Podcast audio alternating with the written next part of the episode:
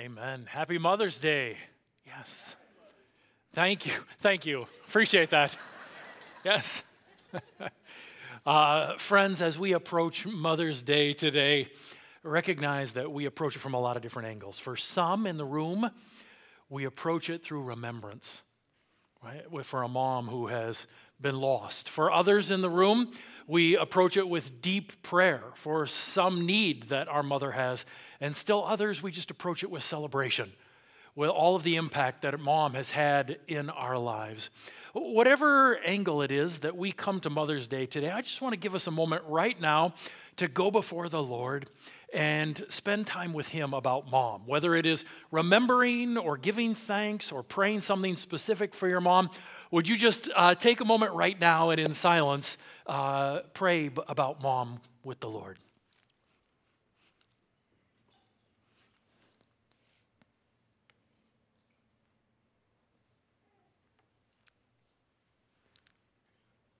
Amen. Amen.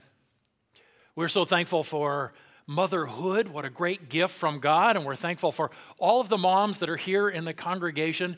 And as we look at the book of Mark today in our study of the book of Mark, we're going to be looking at Jesus' interaction with a mom who deeply pleases his heart.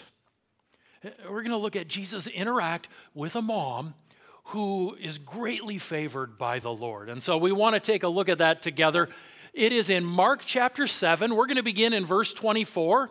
So if you want to open Bibles or devices to Mark chapter 7, verse 24, and as you're on your way there, let's zoom out and look at what it is that we have seen within the book of Mark. First of all, we recognize that this entire book is about the fact that Jesus is the Son of God. Mark 1 1, the beginning of the gospel of Jesus Christ, the what? The Son of God. That's right. He is the Son of God. And Mark has been showing us that in account after account. And we've seen that as the Son of God, Jesus has all authority and power. All authority and power. He has authority and power over the visible creation. We're going to see that again today. He has all authority and power over the invisible or spiritual creation. We'll see that again today. He has all authority and power to make the unclean clean and to bring the dead to life. And he has been teaching his followers that that immeasurable power that belongs to Jesus Christ can be at work in and through their lives for kingdom living if they place their faith in him. But as he has been teaching his followers this, this huge principle that, that his power and authority can be available for their living for the kingdom if they place their faith in him, those that we would expect to get the message most haven't been getting it. Those we would expect to place their faith in Jesus the most haven't been doing it. And so we see him rejected in his hometown. They're, they're amazed at his miraculous power. They're amazed at his wisdom. And yet they say, wait a minute, Did, didn't you grow up just down the block? Why are we listening to you? We see his own disciples react with hard hearts.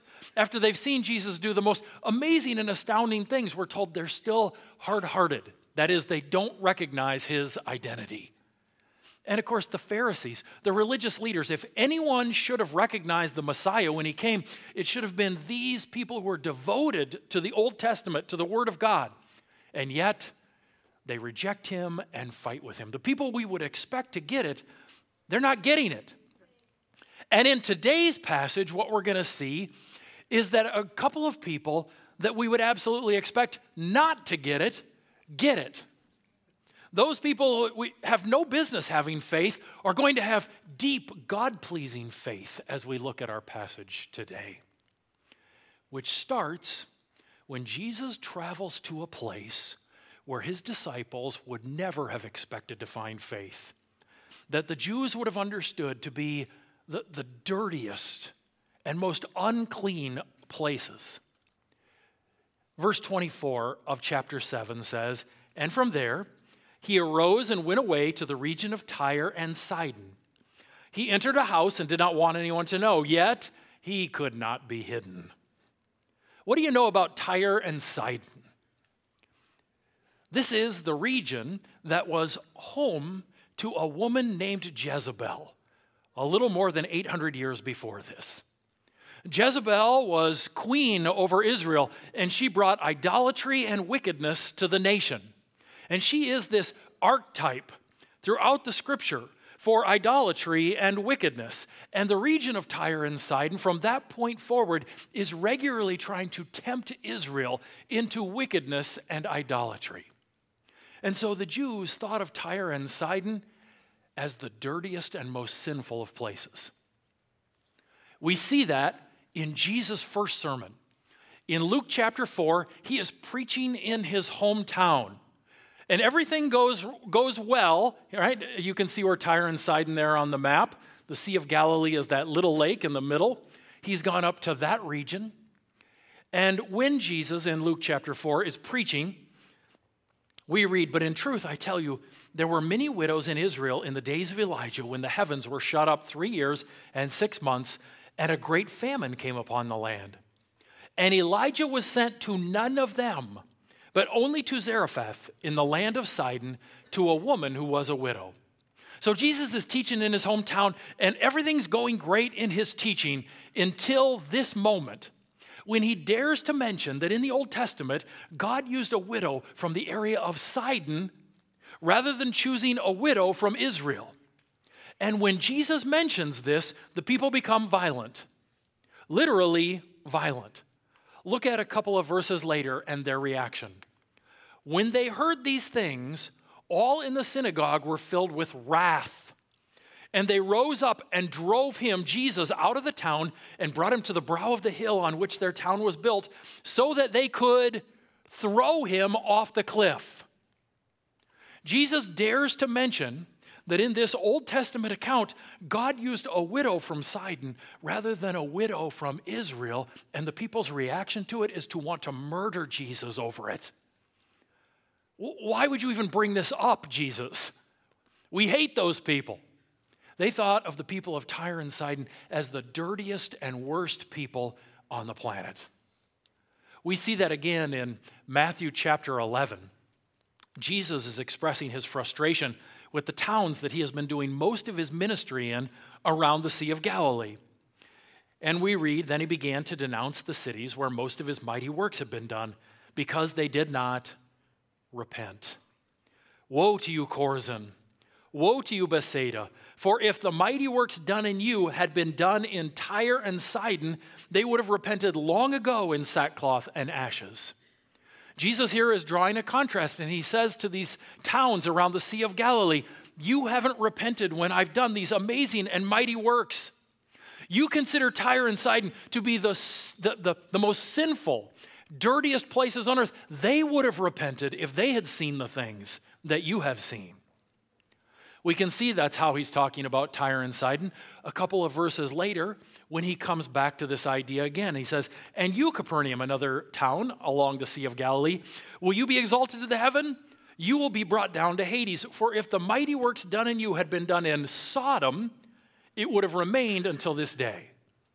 What is Jesus saying here? He's saying to the towns around the Sea of Galilee, How can you have seen all of these things and not responded in repentance? Even the worst cities in history, which to the Jews would have been what? Sodom and Gomorrah. Even the worst cities in history would have repented if they'd seen what you have seen. Sodom and Gomorrah, or their modern equivalent, Tyre and Sidon, would have repented if they'd seen the things that you have seen. This is what the Jews thought of Tyre and Sidon. They were to them a modern day Sodom and Gomorrah the unclean place where no one would go. And this is precisely where Jesus has decided to go. His disciples would never have thought you would have found faith in the region of Tyre and Sidon, especially in the kind of person that approaches Jesus. Verses 25 and 26. But immediately, a woman whose little daughter had an unclean spirit heard of him and came and fell down at his feet. Now, the woman was a Gentile, a Syrophoenician by birth, and she begged him to cast the demon out of her. This is an unlikely woman to have faith in Jesus. First of all, she has a little daughter who has an unclean spirit. To the Jews, this wouldn't have been random. They would have understood this to have been someone's fault because of their wickedness. Remember the disciples in John chapter 9 with the man born blind? Who sinned, this man or his parents? Here is a little girl who has an evil spirit, and all of Jesus' disciples would have said, Wait a minute, whose fault is this, the little girl or the parents? Well, she is a little girl, a, a word for a very small girl. And so it's unlikely they would have blamed her. So who gets the blame here? Right? The parents get the blame. It's because of your wickedness. What are you doing here in front of our Messiah? Not only that, we're told here that she's a Gentile. Jesus isn't your Messiah. He, he's not here for you. And a Syrophoenician. What does that mean? Right? It means that she's from this region. Uh, she's not a transplant. She's not someone who came in order to help run the Roman government in this area. No, she is from this tribe. She is, if you will, a daughter of Jezebel, who is a part of this community. She is extremely unlikely person to come before Jesus and ask him for something. The Jews had a name for a Gentile like this, and that name was Kuon. Kuon is the word for the wild dogs that roamed the streets right? The Jews were referred to Gentiles as dogs, kuon, and stayed away from them so they wouldn't be defiled. You guys, you guys ever been to another country that had street dogs, right? Like wild dogs that roamed the street? And as Americans, anytime we see a dog, we are conditioned to go up and try and pet the puppy. And if you've been with somebody from that culture, when you go up to try and pet that dog, they're like, ah, ah, ah, right? Don't, don't do that because those dogs are filthy. Right? They spend all of their life on the street eating garbage. They're often diseased, they've got fleas. Sometimes they're very mean. And so they're like, no, no, no, no, don't go buy that dog. And this was the term kuon, which the Jews used for the Gentiles because they said, no, like those street dogs, you don't want to approach them. You don't want to be near to them. They're unclean. And if you touch them, if you're around them, you might become unclean by being around them. And so the Jews understood this woman to be kuon. She is a Gentile dog. Jesus, however, has very intentionally gone to this region filled with Gentiles and is now having a conversation with this woman that Jews would have ignored. His response to her might strike us as strange at first. She comes and asks for his healing for her little girl who has an unclean spirit, and Jesus' response is, Let the children be fed first, for it's not right to take the children's bread and throw it to dogs. I'll let that sit for a minute. At first, we may be tempted to think that Jesus has given in to the primary thinking of the time and is simply referring to this woman as a dog, like any Jew would of a Gentile. But I think if we look a little deeper here, what we see is that that isn't the case at all, that Jesus is doing something very different than that. First of all, as is noted at the bottom of my Bible when I looked it up, Jesus uses a different word here than the word that Jews, use, Jews used for Gentiles. The Jews used the word kuon, uh, wild pack animals that roam the street. Jesus here uses the Greek word kunarion. Kunarion was a word for a puppy or a pet. It always referred to a domesticated pet, not the street dogs that roam the street, but the kind that you intentionally bring into your home and raise among your family. Right? The, the one on the right, that's my dog, Willow. And we have this regular practice at our house where we're eating, and Willow comes over and stares up at me with the big brown eyes and almost wills food off of the table in her direction. Now, who is it in our family that gives in? Right? Yeah, it's me. It's me. Right? Uh, my wife, uh, my, my kids, my son's fiance, no, none of them feed the dog. It, it's me. I'm the one who's constantly slipping the dog food under the table, ruining any attempts at training. Absolutely. Because uh, she's, my, she's my puppers. Oh, right? And, and this is the word that Jesus uses in this situation. And, and it, while they're translated the same in our translations, it would have struck every one of those hearers as peculiar. They would have fully expected a rabbi like Jesus to refer to Gentiles as kuon, and instead he says, no, no, kunarion, right, within his illustration. Jesus is here using an illustration. I, I, would contend that he's not even calling this woman Kunarion. He's using a general illustration in order to show the priority of timing. And that illustration is of kids and puppies at mealtime. It would be strange for me to make dinner and then bring the plates of dinner over and set them on the floor and let Willow have at the plates and then whatever Willow doesn't eat, I put up on the table for the kids. Right? That's not the order that it normally goes in. First, the food goes to the kids. Second, the food goes to the dogs. Right? Can you see how Jesus is justifying my behavior of feeding the dog? No, I might be stretching the passage. Jesus wants them to understand the priority in which, the priority of timing in which the kingdom comes. First, it comes to the Jews. And then, when the Jews reject Messiah, we enter into a time of what Romans chapter 11 called the age of Gentiles. But that's not this time yet. That's not this time. In Romans chapter 1, verse 16, we find the, the theme verse that we used for the Romans Road uh, sermons. And it says this For I'm not ashamed of the gospel, for it is the power of God for salvation to everyone who believes. Then what does it say? To the Jew first, and also to the Greek. You notice that Jesus says to this woman here, Let the children be fed first. Right? The Gentiles are going to be fed with the kingdom. But that only happens once the Jews reject Messiah and we enter into this Romans 11 period called the time of the Gentiles. But that's not this time yet. When Jesus sent out his disciples last chapter, where did they go?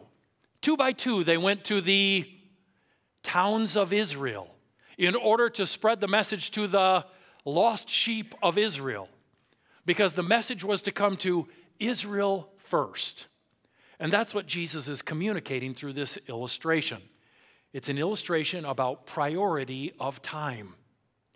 It goes to the Jews first, then it goes to the Gentiles. Having made this analogy that, that still makes us a little bit uncomfortable, we see the woman respond with what is nothing short of amazing and surprising faith.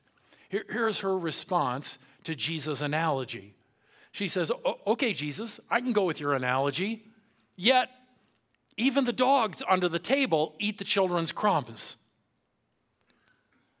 You understand what, what's going on here? The, the woman hears Jesus' analogy, and she does not respond by saying, What? I'm second in line? What? You're calling me a pet? She says, No, I, I understand your analogy. I understand the Jews are first. And yet, even as you're feeding the Jews, don't some of the crumbs of the ministry of the kingdom fall off the table? And can I have one of those crumbs? Right, what beautiful faith we see from this mom as she advocates for her daughter's healing. What is Jesus' response to this? And he said to her, For this statement you may go your way. The demon has left your daughter. And she went home and found the child lying in bed and the demon gone. This is uh, amazing faith that we see here. He says, because of this response. Well, what is it that's in her response that, that touches the heart of Jesus, that, that inflames the heart of God? It is her faith. In the parallel passage in Matthew chapter 15, it's actually verse 28, not verse 38. Jesus says, O woman, great is your faith. Be it done for you as you desire. And her daughter was healed instantly. That phrase, great is your faith, in the Greek is a compound word for mega faith. You have mega faith, Jesus says to her. Amazing, great faith you have. And so she has been healed, she has been set free. What is it about this woman's faith, this, this mom's faith, that so thoroughly pleases the heart of Jesus? What is it?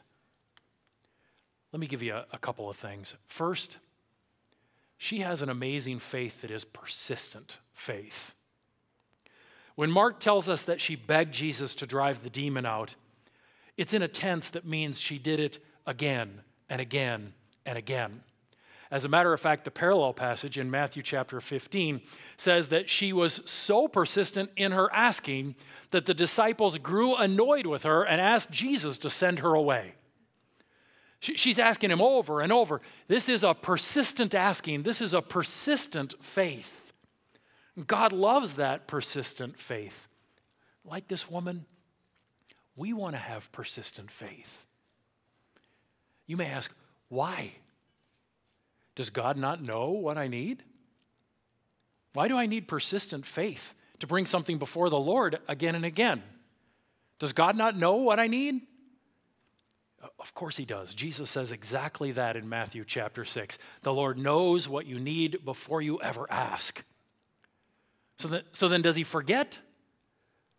Well, well, I asked, but maybe after a couple of weeks he forgot and I need to come back again? No, the Lord doesn't ever forget. So then, why is persistence an important part of our faith? Right? It, it's important because through persistence, we show our true and genuine faith to the Lord, that we fully trust in Him. Uh, let's say that my daughter, when she was quite a bit younger, came to me on a Sunday night and said, Dad, can I have a sleepover next weekend? And I said, Wait, what? Sleepover? Where'd that come from? Uh, can we talk about that later? And then my daughter came back to me Monday morning as I was waking up. Dad, can I have a sleepover next weekend? Noon, she calls me, Dad, can I have a sleepover next weekend? That evening, Dad, can I have a sleepover? Tuesday, 17 times she asked me if she can have a sleepover. And, and she just keeps expanding the amount of time she's asking for a sleepover from me. What do I know at that point? I know that the sleepover is important to her. And I know that she thinks I'm the one with the authority and power to make it happen. That's why she keeps coming to me over and over again. But let's say instead of that, my daughter comes to me on Sunday evening and says, Dad, can I have a sleepover next weekend? And I say, Well, I, I don't know, hold on, uh, let's talk about that later. And then I never hear from her about it again. Right? What has happened? Why have I not heard from her again? Yeah, one, because it's not important. That's one possibility. Like it just popped into her head, but it wasn't that really that big a deal, and so she never asked again. Or two, because she has figured out that I am not the one with the power and authority to make the sleepover happen. right? It's one of those two things. Why didn't she ask me again? One, because it wasn't that important, or two, because I'm not the one with the power and the authority to make it happen. Her persistence shows this is important to her and that she believes I'm the one with power and authority to make it happen. And in the same way, our persistence in prayer with the Lord, when we are like that widow in Luke chapter 18 who persist before the Lord, it shows our faith in Him that we fully believe He's the one with the power and authority to get this done. And so we're going to come to Him again and again. And it shows the importance of what we're asking for as we come to Him again and again. This is a priority in our life. Now let's, let's take a moment on this Mother's Day and just apply this to parenting and grandparenting. I realize that's not everybody in the room, but take a moment and just apply this to parenting and grandparenting.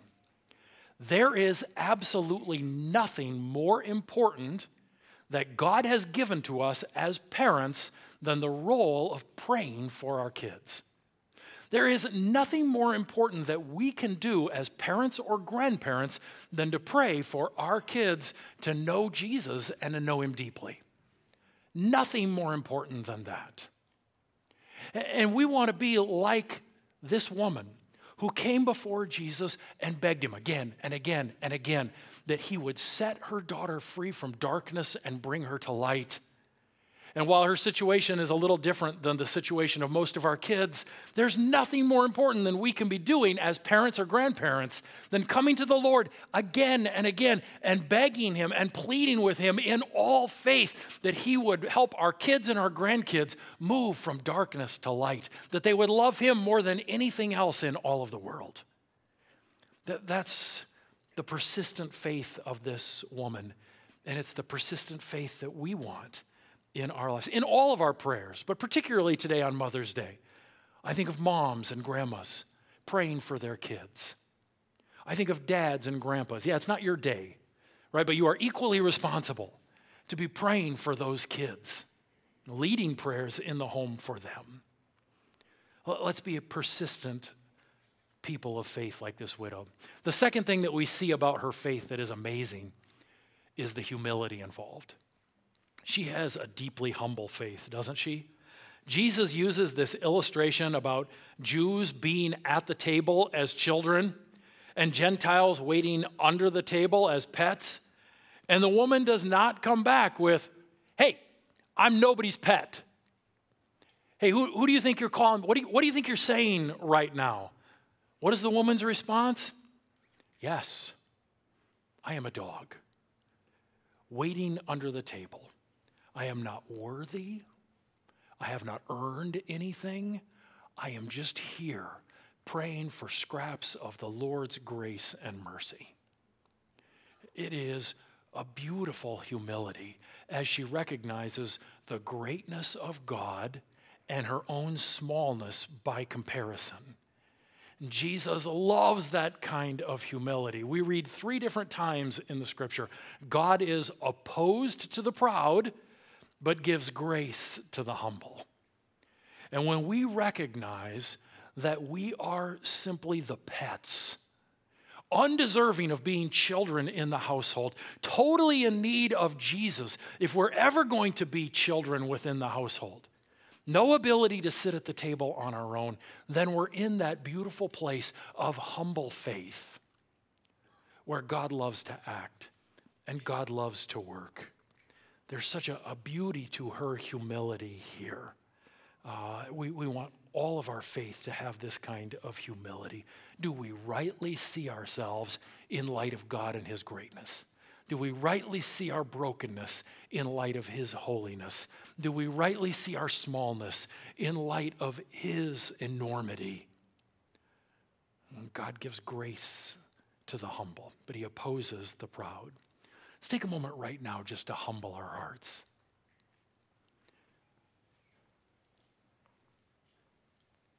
Take a moment right now to see if this woman's humility of faith is where our hearts stand.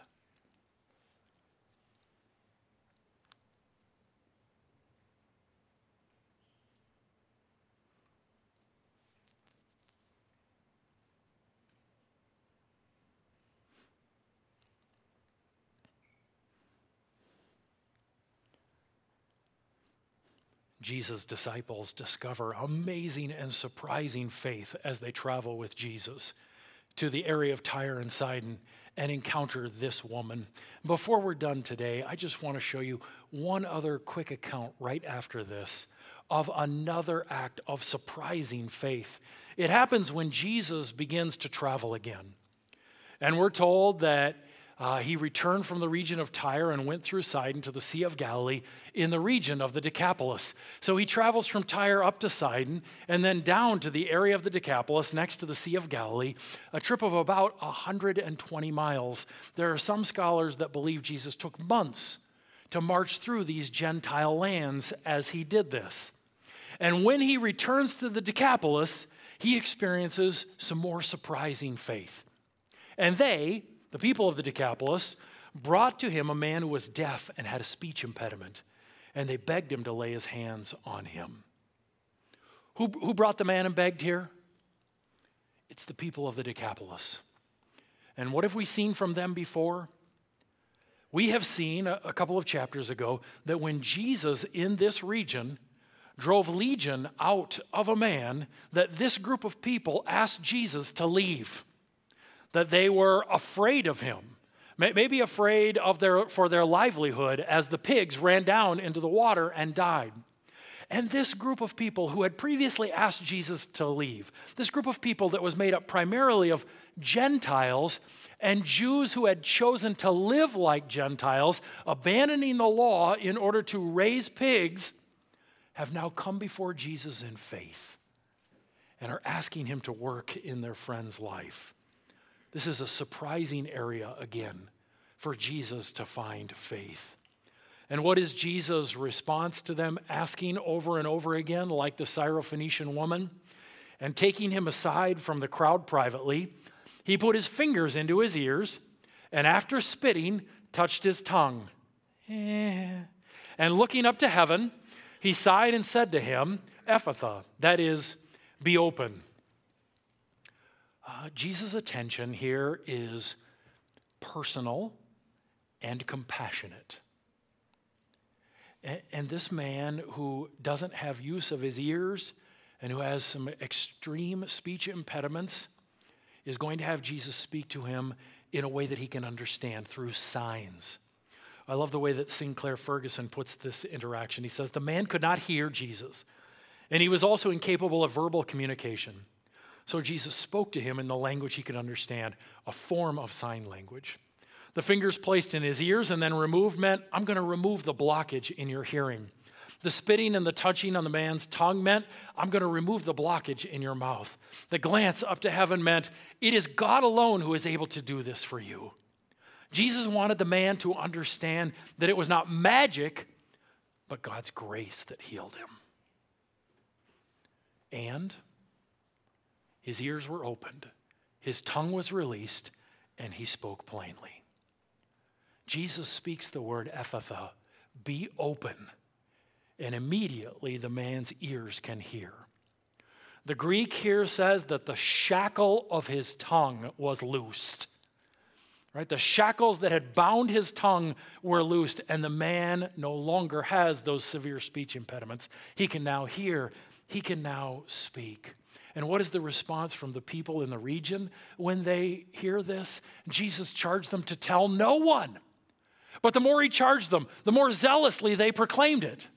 And they were astonished beyond measure, saying, He has done all things well. He even makes the deaf hear and the mute speak. Is anyone a little conflicted as they read this? Right? Because uh, again and again, we recognize that Jesus' call in our life is to praise Him and to share Him with other people. And that's what they're doing here. And they're disobeying Jesus as they do it. Wait, so don't, don't share Him? No, no. This is a very unique situation. I think that you will never run into a situation in which God calls you not to praise Him or not to share about him. This is a very unique situation. We should always be obedient to Jesus, which for us means praising his name and sharing about him as we go throughout life. But the focus I want here is on the very last line we're going to look at. Right? It says, He has done all things well. And while the word well is necessary there, according to English grammar, it is the Greek word for good. He has made all things good, is what it says. And it seems to be a direct reference back to God's proclamation on his own handiwork in Genesis 1 and 2. He has made all things good, we read in Genesis 1 and 2. And, in that same way, we recognize here them proclaiming, He has made all things good. Jesus is the maker, the creator of Genesis 1 and 2. He made this man's ears, He made this man's tongue. Of course, He can set them free. Colossians 1 15 through 18 says, There is nothing that has been made, visible or invisible, that wasn't made by the Son of God. He is the creator of Genesis 1 and 2. And even more than that, He is the Messiah promised in the prophets. When it says he makes the deaf hear and the mute speak, I think it is a reference to Isaiah chapter 35, verses 5 and 6. They say this about the coming promised Savior Messiah The eyes of the blind will be opened, the ears of the deaf unstopped, and the tongue of the mute will sing for joy. Two weeks ago, we saw that Jesus is the I am of Exodus chapter 3. Here we see that Jesus is the creator of Genesis 1 and 2. And he is also the Savior Messiah of Isaiah 35 and the prophets. He, is God in the flesh, the Son of God, who has amazing a power and authority. And again and again, he wants to explain to you, his people, that power and authority is yours for kingdom living and kingdom work if you'll place your faith in him. Has He been at work in your life? Uh, as you look at these questions, have, yours, have your ears been opened to the Word of God? Have your ears been open to the, to the gospel message of Jesus? If so, praise Him right now for that, right? Give Him thanks for that. Has your tongue been loosed with the message of Jesus' salvation? So that the, the, the attitude and actions of your heart are praising Jesus and sharing Him. Have you been elevated to the table as a child of God? Right, 1 John chapter 3 verse 1 says that the love of God is amazing. So amazing that it has made us his children. Has that happened in your life? Praise him and give him thanks for what he's done. That, that's what we do every time we come to the table. We praise God and give Him all thanks for what He has done in our lives. What amazing stories of salvation there are here. Uh, yes, Lord, we are all dogs under the table. No rights whatsoever as members of the family. We don't deserve a place at the table. Then, in amazing grace and mercy, you, Jesus, lift us up, no longer dogs or sinners, but now children seated at the table, a part of your family. And we say thank you for that. We recognize that is wholly and completely because of your work and your grace. Yes, Lord, we were, we were deaf to your message, uh, our words unable to speak rightly. But Jesus, you're the one who opened our ears to the message of salvation. You're the one who has opened our mouth to be constantly filled with your praise. And we are so thankful for your goodness.